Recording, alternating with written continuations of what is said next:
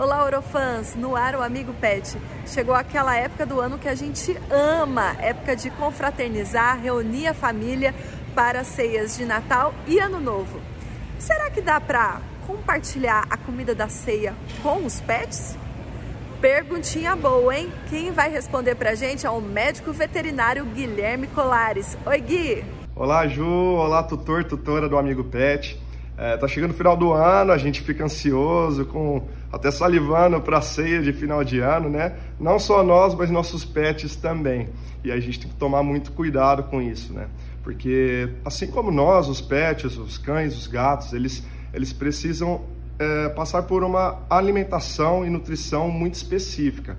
Então, a partir do momento que a gente tem desvios nessa alimentação, isso pode causar sérias consequências para eles, né?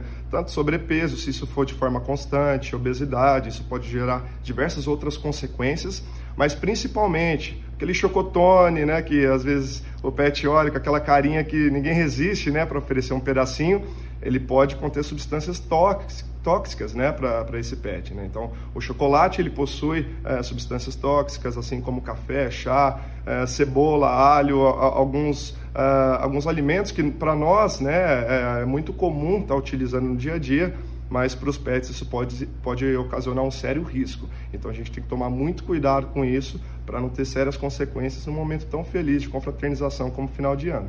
Obrigada, Gui, pela sua participação, obrigada também pela sua companhia e se você tiver qualquer dúvida, escreva para gente. Tchau!